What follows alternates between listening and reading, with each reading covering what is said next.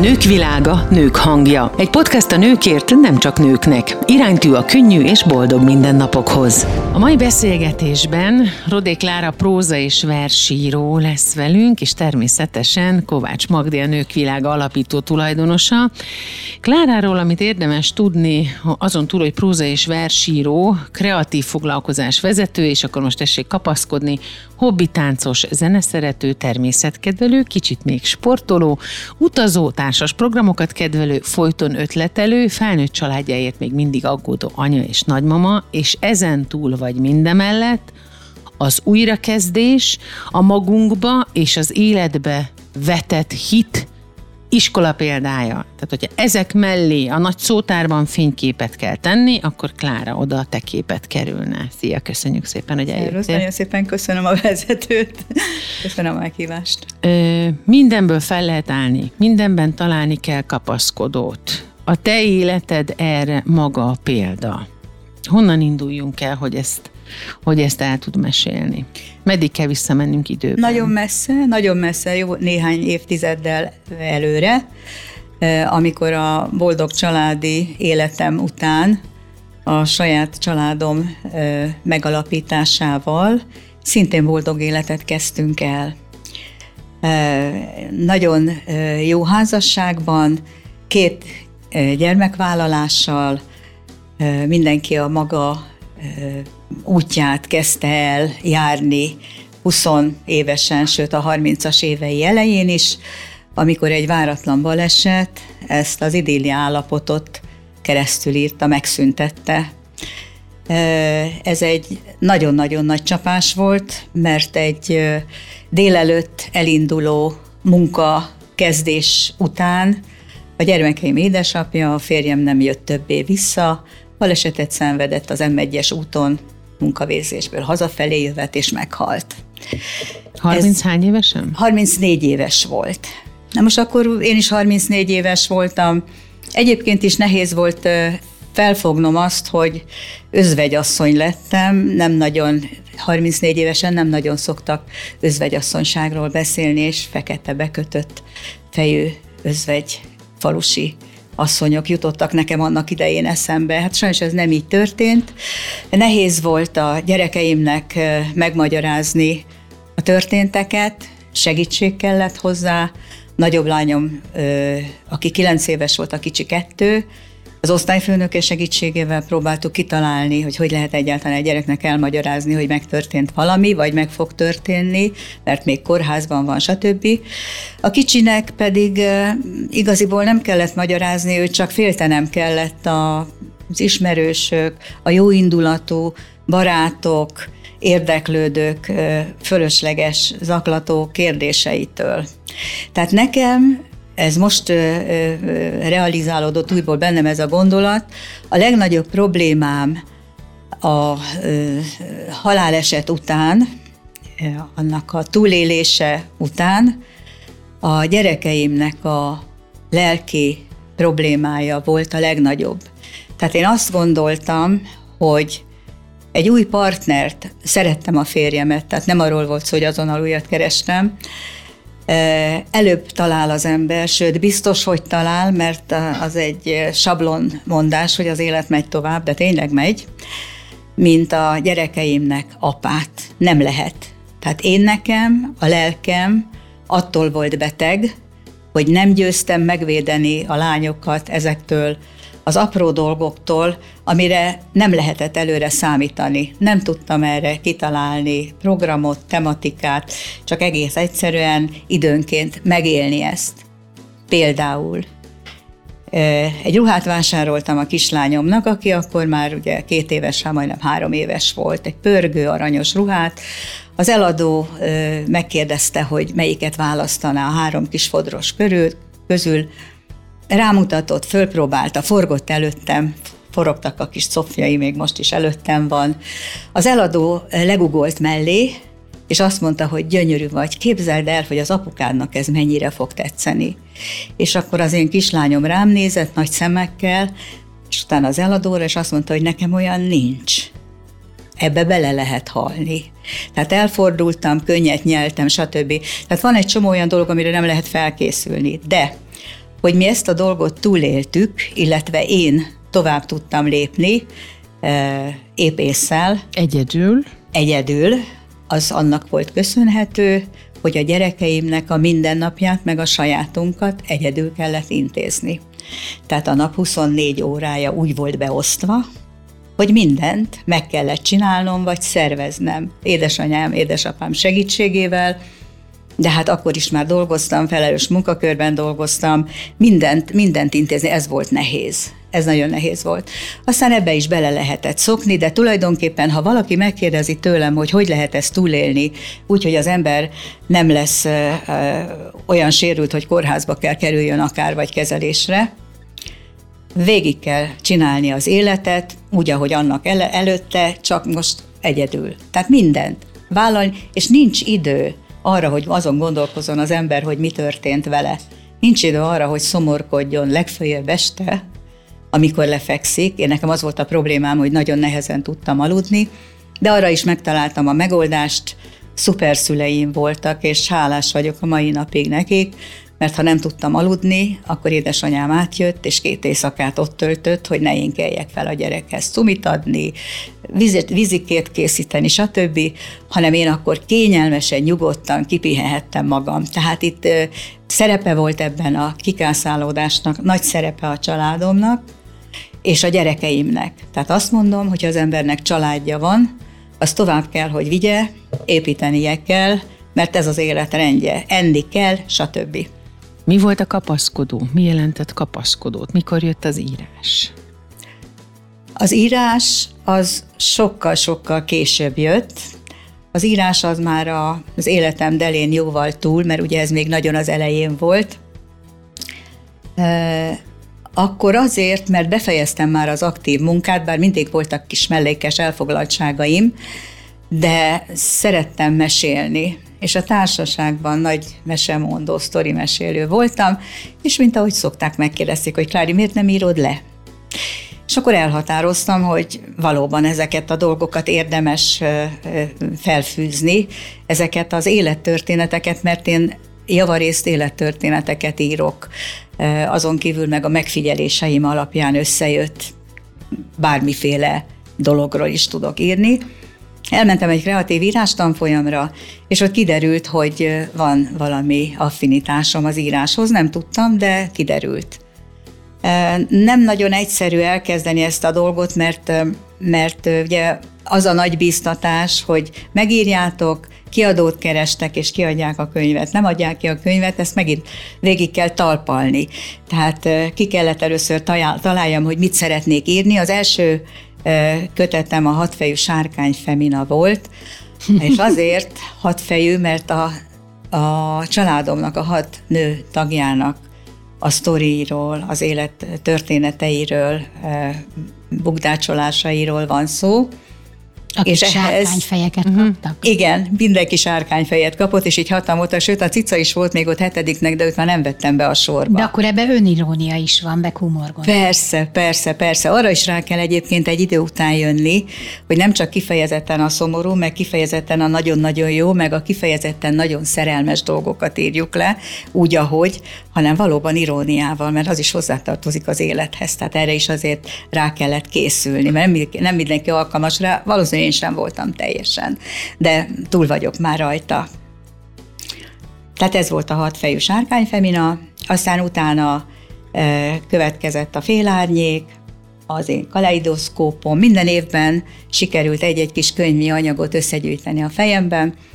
Rákaptam arra is, hogy a gondolataimat megpróbáljam rímekbe foglalni, tehát igazából nem költő vagyok, nem is nevezhetem magam annak még amatőrnek sem, hanem versíró. Tehát ezt én így szeretem. De ez mind az egész életedet, a tör, annak a történetét minden nehézségével és kapaszkodójával dolgozza föl, ugye az összes könyv? Az összes könyv, igen. Folyamatosan, és ahogy, ahogy eszembe jutott. Azt még el szeretném mondani, hogy a kezdés az nem könnyű, mert ki kellett találjam, hogy honnan indulok. Attól, hogy vannak történetek, attól még egy könyv egy összevisszaság lehet, és arra gondoltam, hogy időrendi sorrendben fogom ezeket a dolgokat leírni. Tehát kezdődött ez 1906, mondjam el, 47-től, amikor az édesanyám még összeházasodtak, nekik már háborús történetük van benne, a kereket, kerekeskút titka, édesapám hogy mentette a, az akkori fiatal lányokat az orosz katonák elől, stb. És aztán így végig gondoltam az életünket, és minden évtizednek legalább két-három olyan története volt a családom életében, amit hallomásból, meg hát tulajdonképpen már megtapasztalásból tudtam, mert az 50-es években már én tinédzser voltam, tehát ott elég sok minden történt. Hogyan ismerkedtetek meg? Hol jött a közös kapocs, Magdi? Hát én Klárát azért a női klubnak köszönhetem szintén. Ugye mi a női klub kapcsán találkoztunk, egy ismerős mutatott be minket egymásnak, és olyan érdekes, hogy úgy minket úgy össze-összehozott az élet nagy amplitúdokkal. Igen. És most az elmúlt pár évben viszont már Klárával így megfogtuk egymás kezét, tehát nálunk is volt nem csak könyvbemutató, hanem beszélgetés, és hát maga az ő élettörténete, amiért én eh, szerettem volna azt is, hogy itt a nagy közönség elé rakjuk mindezt, amit ő megélt vagy megtapasztalt, azt gondolom nagyon jó példa arra, hogy soha nem szabad feladni, és, és mindegy, hogy egyedül létezik valaki a maga kis valóságába, és lehet, hogy, hogy probléma hegyeket lát eh, maga előtt, de mindig van megoldás. És ebben Klára nagyon-nagyon eh, természetes módon módon mesélt a saját sztoriáról, ami azt gondolom, hogy, hogy azért nagyon sok embernek adhat mintát, példát, egy, egy lökést, nem? Hitet. igen, hitet, hogy igenis lehet így is. És ebben gondolom azt, hogy ő maximálisan hiteles. Tehát itt én, nekem amúgy is itt a, a női beszélgetéseknél, női hangoknál nagyon fontos, hogy olyan embereket szólítunk meg egy-egy témába, akik ebben maximálisan hitelesek. Hát ki lenne más, az hanem ő... kezdésben, igen. igen. Hányszor vagytok, kezdted igen. újra, Klára? Hát a édesapjuk halála után, igen, igen, utána eltelt négy év, és azt nem mondom, hogy kerestem az igazit, mert jelentkezők voltak, belevetettem magam a munkába, Szerettem a munkámat, marketinges felsőfokú végzettségem van, a Budalaknak voltam ott az egyik oszlopos embere, aki még arra emlékszik, az egy nagyon-nagyon régi nagy festék komoly cég nagy volt, cég komoly volt, legnagyobb igen. Magyarországon. És uh, tulajdonképpen ezután uh, ismerkedtem meg a második férjemmel, aki külkereskedő volt, és uh, hozzámentem, és Londonban éltünk négy évig, kinti céget vezetett, egy hát igazi mozaik családban, mert ő hozta a nagylányát, én vittem a két kislányomat, és így próbáltuk összehangolni az életünket, ami nagyon-nagyon nagy tanulság volt, hálás vagyok érte, tulajdonképpen a lányaimnak is ez volt az indító megmozdulás, amikor hazajöttek, mert ugye eltére jelentkeztek egyetemre, mind a kettő angol tanári szakot végzett aztán utána még sok minden mást is, de, de nekem is az összehasonlítás, ez akkor volt, amikor a vasfüggönyt éppen lehúztuk, felhúztuk, tehát a 80-as évek, 89-ben jöttünk vissza, az egy egészen más világot, más szemléletet adott annak, aki ott eltölthetett négy olyan pozitív évet, ahol nagyon sok mindent meglátott és megtapasztalhatott. Tehát tulajdonképpen ez volt a nagyon jó része, de végül ö, nagy család volt, ö, második feleség voltam, nem találtam meg azt a helyet, és ezt egész őszintén mondom el, ami, tehát azt a polcot, ahol az első házasságomnál voltam. Jó házasságot éltünk, minden nagyon jó volt, de nem voltam benne a családnak az életébe. Az nagyon fontos, hogy az embernek olyan társa legyen, hogy a mindennapokat meg tudják beszélni, együtt örüljenek, bánatoskodjanak, stb. Közös gyerekünk nem volt, így aztán négy év után, mikor vége lett a kiküldetésnek, hazajöttünk és csendben elváltunk. Aztán jó kapcsolatot ápoltunk, tehát ennek nem volt semmi eh, nagy eh, dolga ilyen téren. Viszont is. nekem állás után kellett megint néznem, tehát ki kellett találjam újból, hogy hol, hogyan Újra tovább. egyedül. Újra egyedül, igen.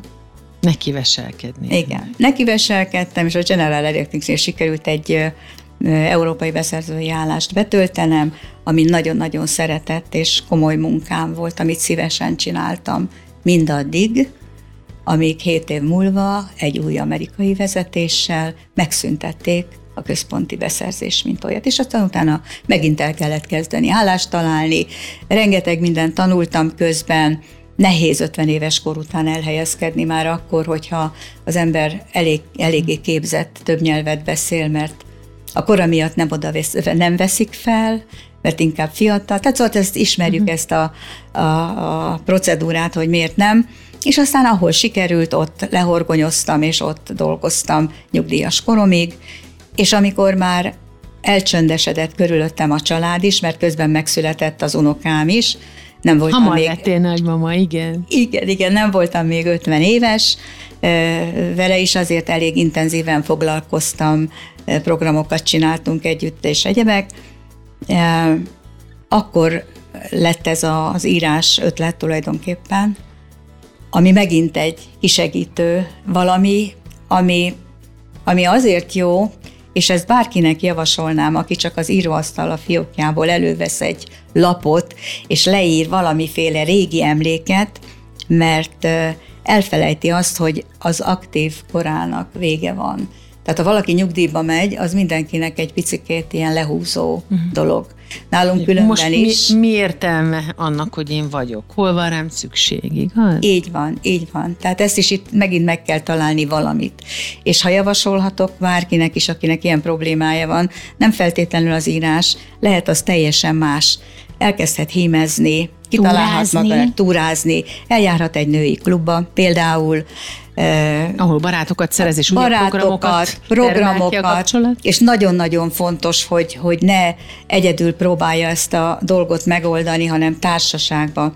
A társaságnak nagyon-nagyon-nagyon jó összetartó, életadó ereje van. Ezt én tapasztalatból tudom, és ez így jó. De ebben neked nagyon sokat jelentett a tánc. Hát igen, mert Igen. ennek is története van, és égre nyúlik vissza, meg nagy sikerekhez, és hát azért azt se felejtsük el, hogy most is egy roppant csinos hölgyel van hát, dolgunk. Fiatalkorban meg aztán ez a ragyogás, mint versenytáncos, hát azért meg azt külön meg volt, és ez folytatódik is az életed történetében, ennek nagy jelentősége van. Igen, igen, ez megint csak egy véletlen volt, illetve a régi Hát vagy egy isteni rendezés, ki tudja. Sors, igen. lehet talán, igen. Készült nagy rendező. Nekünk, készült nekünk ezzel kapcsolatban kapcsolatba egy kis szösszenettel beavatsz minket, felolvasol egy, egy kis novelládat? Tehát a, akkor a táncról ö, ugye, ahogy összeismerkedtünk, még azt elmondom, hogy a Facebookon a, a régi partneremmel, és ugyanott találkoztunk, ahol abba hagytuk a versenytáncot. Ez egy nagyon romantikus, érdekes dolog volt, mert 50 év egy ember életében az, az egy fél évszázad rengeteg, mindenkinek megvoltak a maga történetei. Előtte mi körülbelül 60 órát beszéltünk telefonon, mielőtt a momnál, a lépcsőn összetalálkoztunk ott, ahol a versenytáncokra gyakoroltunk, tehát ez volt a Csörsz utcában és hát tulajdonképpen ezt fogom felolvasni nektek, illetve a kedves hallgatóknak, ami valóban csak egy szösszenet, mert ebben a könyvemben ilyen kis tenyérnyi történetek vannak csak, direkt azért, hogy valaki hirtelen is tudjon valamiféle információhoz, érdekességhez jutni. Tehát ez a találkozás, a második. Legenda a MOM kupolája alatt. A Csörsz utcában, a MOM kerek épületének lépcsőjén őszhajú férfi várakozik. Vöröshajú, csinos hölgy igyekszik a gesztenyés kerten keresztül az izgalmas rendezvúra. Mobilján üzenet érkezik. Egy dal, volt egy tánc Leonard Cohennel. Boldogan hallgatja a sirálysétány végéig.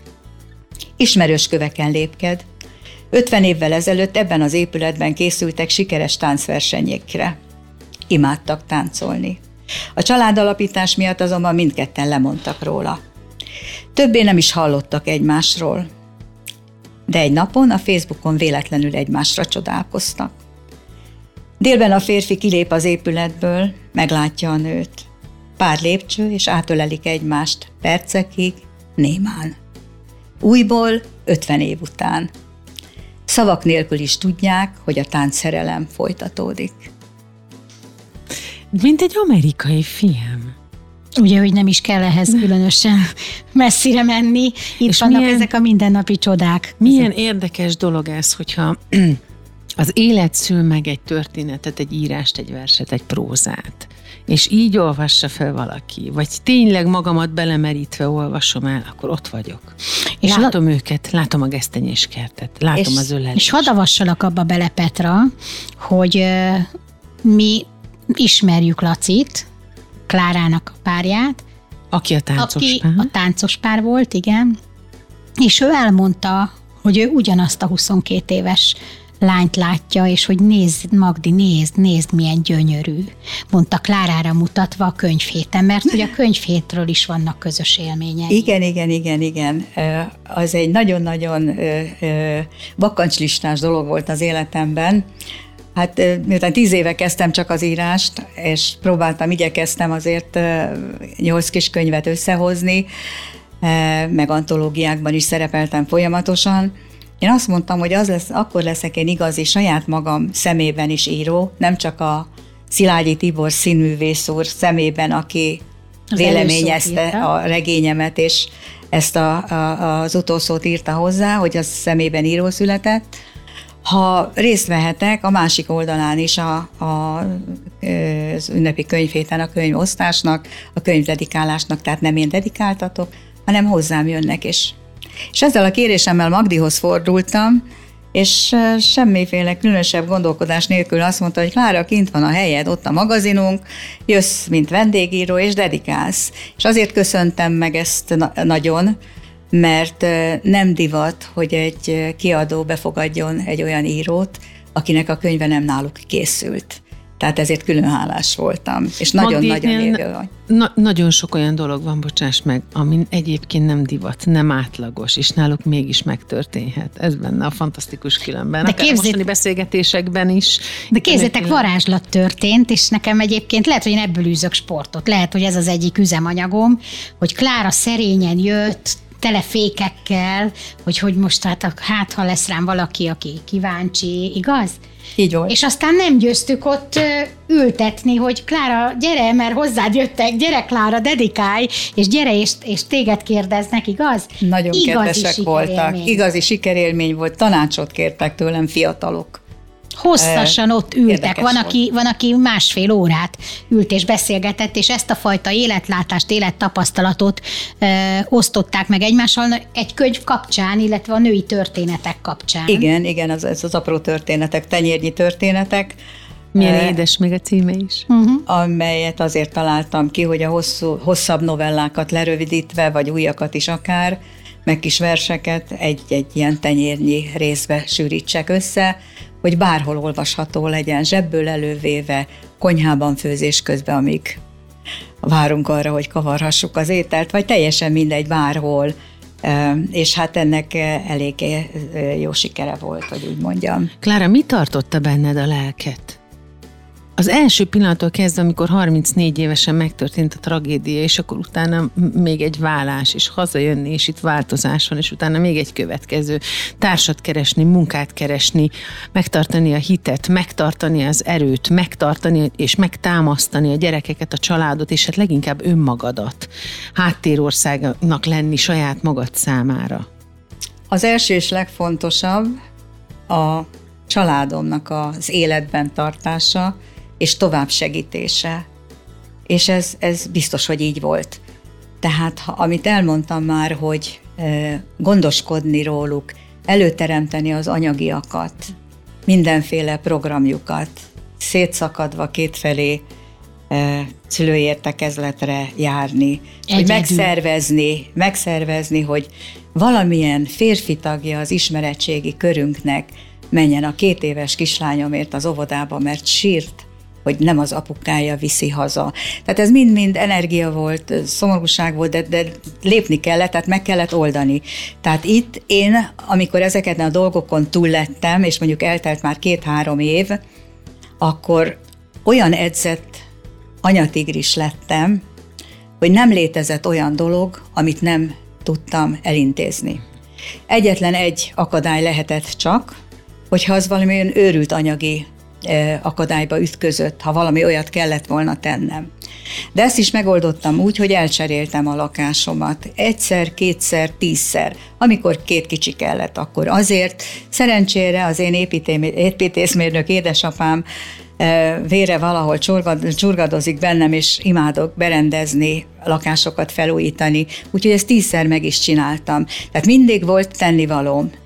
Akkor te nagyon ügyes vagy abban, hogy elengedjél dolgokat ami nagyon nagy segítség, és ugyan amekkora segítség tud lenni, vagy felhajtó erő, ugyanakkor a lehúzó erő, vagy horgony is tud lenni, hogyha az ember megragad egy helyzetben, igen. vagy egy helyzet körül. Igen, igen, igen, és később aztán ez, ez hátrányt is jelent, például egy párkapcsolatnál, amikor valaki olyan kemény tud lenni, átlát dolgokon, nem lehet átverni, előre tudja azokat a válaszokat, amit mondjuk egy férfi elkezdene elmagyarázni. Tehát, tehát ez a fajta hozzáállás, az erősség, a tapasztalat sok esetben hátrány. Sok esetben uh-huh. hátrányt is jelent. Ez azért érdekes, és azért szerettem volna erre rákapcsolódni, mert pontosan ez is a mai női létezésnek az egyik legnagyobb uh-huh. ellentéte, ellentétet uh-huh. csapdája, ami, ami átszövi az életünket. Mert nézd meg, hogy egy kényszerpályára kényszerülő nő napjainkban is rengetegen vannak hasonló cipőben, ha nem haláleset, akkor vállás, vagy, Minden. vagy, vagy egyéb más okból, vagy betegség, vagy bármilyen okból. Nagyon sok olyan tapasztalat van, ahol a nőnek muszáj, nincs más választása, hogy helytálljon. Szoktam mondani, a gyerekeket nem lehet betolni a fiókba, és akkor félrerakjuk, ugye? És minden bántástól mentesen, azért most már vannak jó példák szerencsére, de azért még mindig egy férfi könnyebben lép ezen túl, és maradott a, maradott a nő, még hogyha nem is ennyire drámai, hanem egyéb Persze. másokból is ez előfordul gyakran, és ezért tartottam fontosnak, amit mondtál, hogyha kellett, akkor elcserélted tízszer költöztél, hogy akkor is mentél előre, és akkor is meg kellett, hogy találd a megoldást a hétköznapjaidban és az életedbe, és ezt tetted csinosan, mosolyogva. Tehát ezek olyan ellentmondások egyébként, amit nagyon nehéz áthidalni a mindennapokba. Úgyhogy én ezért is kértem Klárát, hogy ossza meg ezt velünk, és egy kicsit így a, a belső titkokba is avasson be minket, ami az ő saját életútja, mert ez lehet, hogy nagyon sok embernek jó példát ad abban, hogy igenis, igenis, lehet a problémákat másképp nézni, megoldandó feladatonként, és igenis lehet egyedül két gyerekkel úgy boldogulni, hogy mind a két gyerek megállja a helyét, és mind Igen. a két gyerek egészséges létezésben él a mai napig. De ehhez egy nagyon erős anya, egy nagyon erős családanya, és ösztön, igen, igen és, és cselekedett tevékenység kell.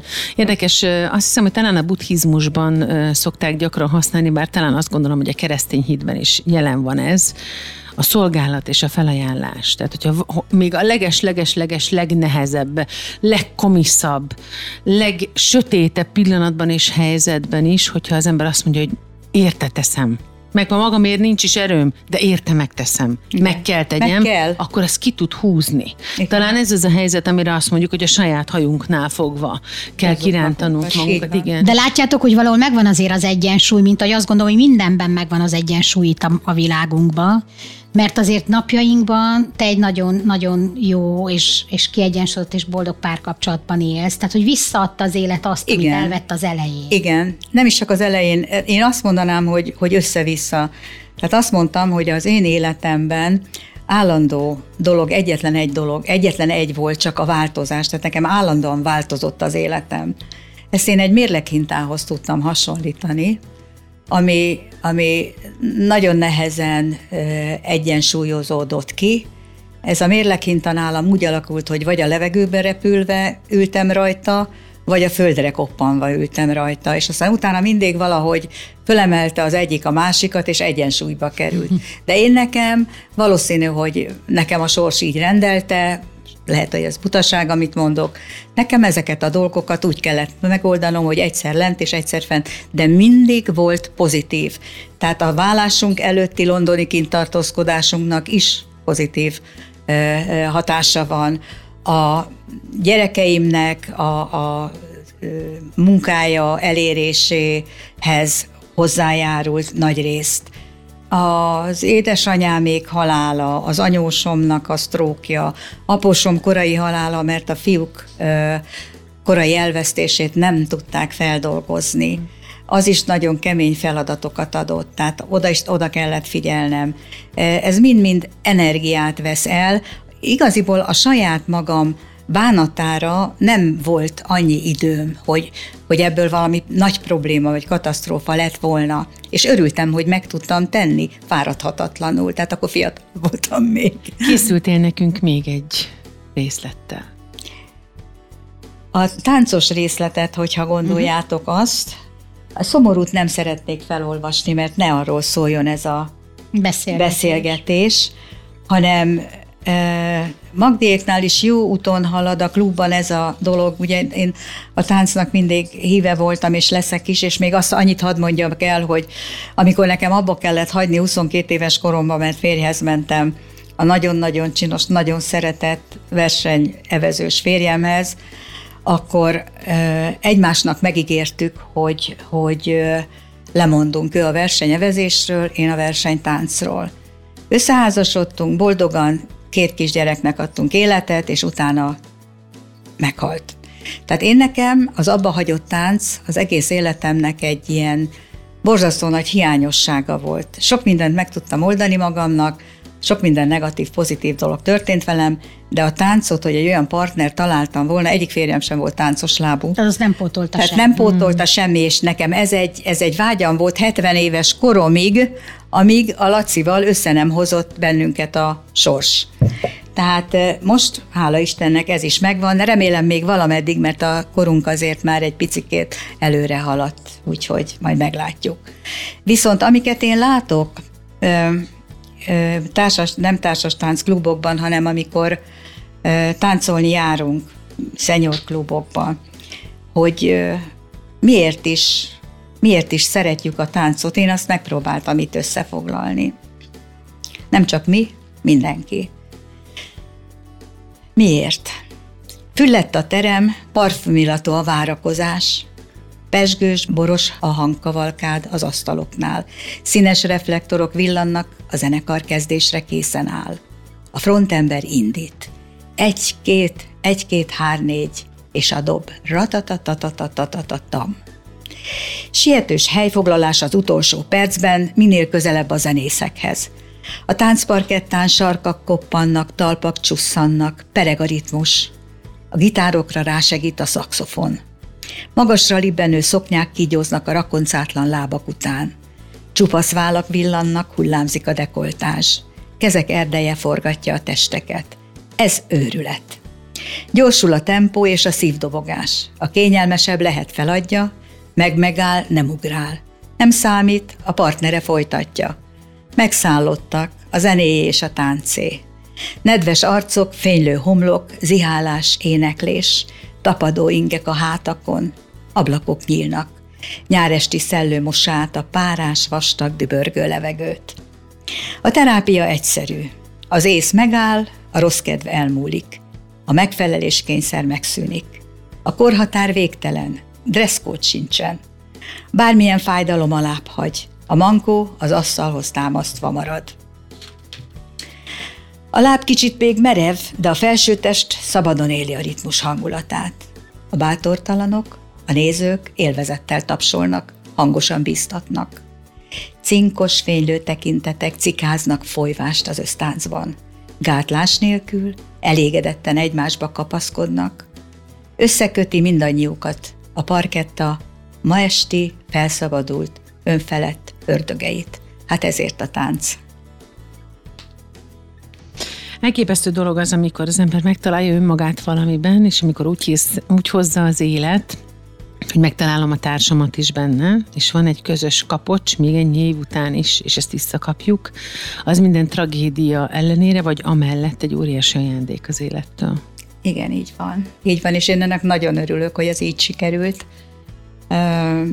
Az összes többi közös programunkkal együtt, amitől azt hiszem, hogy sokkal tovább fiatalabbak maradhatunk még. De ők élik is ezt, Petra, tehát ők utaznak, színházba járnak, tehát járják a világot, tehát élvezik az életet, és ez egy nagyon-nagyon fontos dolog, hogy ezt sohasem késő elkezdeni, és Soha. sohasem szabad feladni azt, hogy ez igenis, hogy, hogy, hogy megélhető. Ez...